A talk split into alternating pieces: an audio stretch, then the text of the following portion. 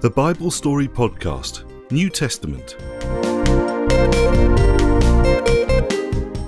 Story 30 Peter's Failure and the Trial Before Pilate.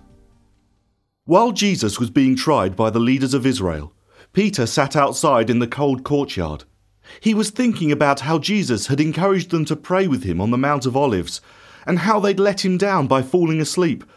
But there was something else Jesus had said that had hurt his pride what was it, he thought, as he waited to hear what would happen to Jesus? As he sat there, thinking about all that had happened, how Judas had betrayed Jesus, and how Jesus had been arrested, a young servant girl walked up to him, staring closely at his face in the firelight. I thought so, she said out loud. You were one of those with Jesus. A surge of fear rushed through Peter's body, and he felt his cheeks flush. Look, he said, I've got no idea what you're talking about and he stood up and walked over to the gate. But a little later, while he was standing at the gate, another servant girl came up and also looked at him closely.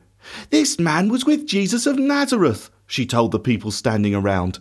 Again, Peter felt the surge of fear, the flushing of his cheeks, and looking nervously at the people around him, who were paying much closer attention now, he swore an oath. Look, I promise, I don't know the man. Leave me alone. As Peter moved away to another part of the courtyard, some other people started murmuring to each other nearby. After talking to each other for a few moments, they came over to Peter.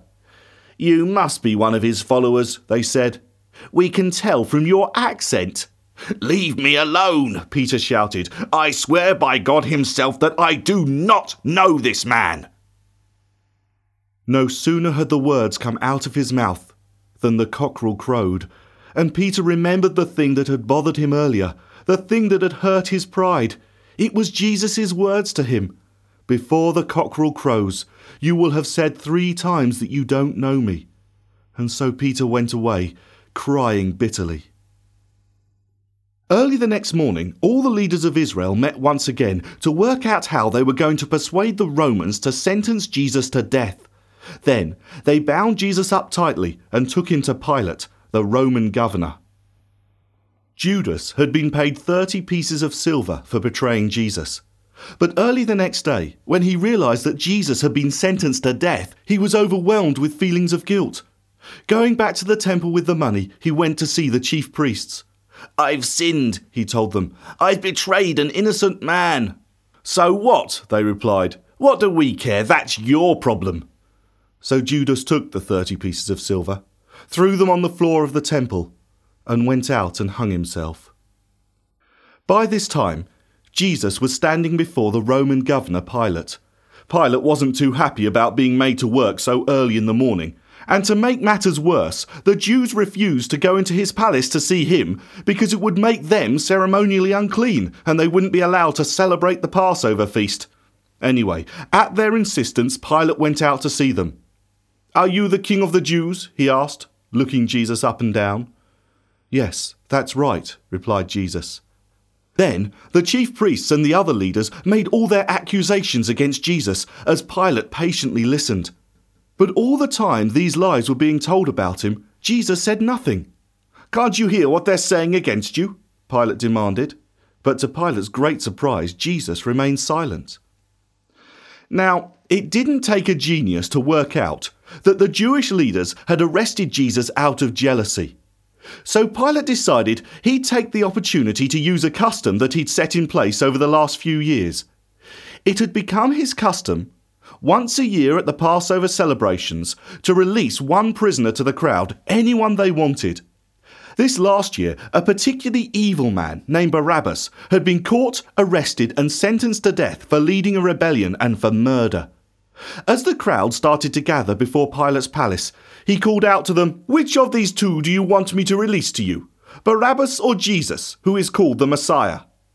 At that moment, as Pilate sat on his seat of judgment before the people, an urgent message came to him from his wife.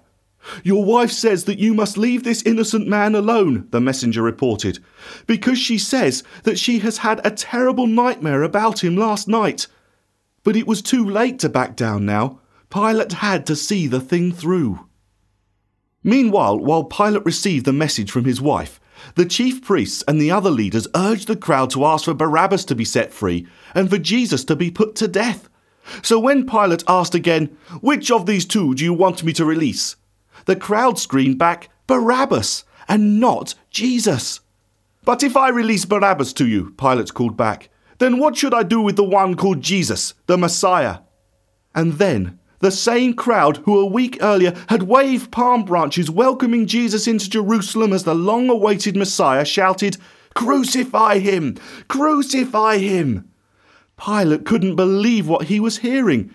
The Jews hated crucifixion. It was a Roman punishment to put to death the lowest kind of criminal. And so he called back to the crowd, Why should I crucify him? What crime has he committed?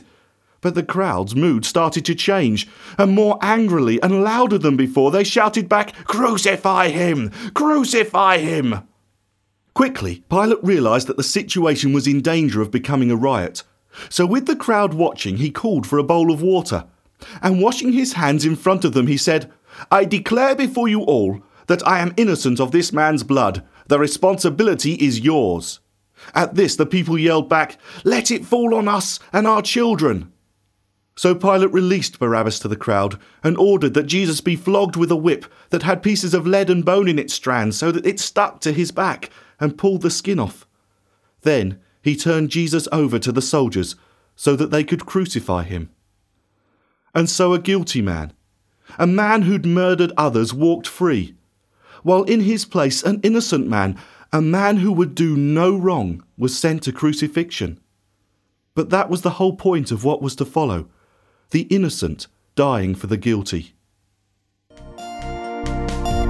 This story is based on the book of Matthew, chapter 26, verse 69 to chapter 27, verse 26.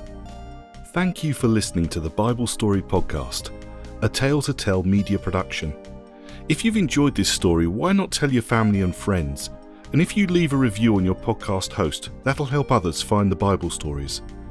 In the meantime, feel free to visit the website, thebiblestorypodcast.com, where you can find a complete list of all the stories we've done and let us know what you think.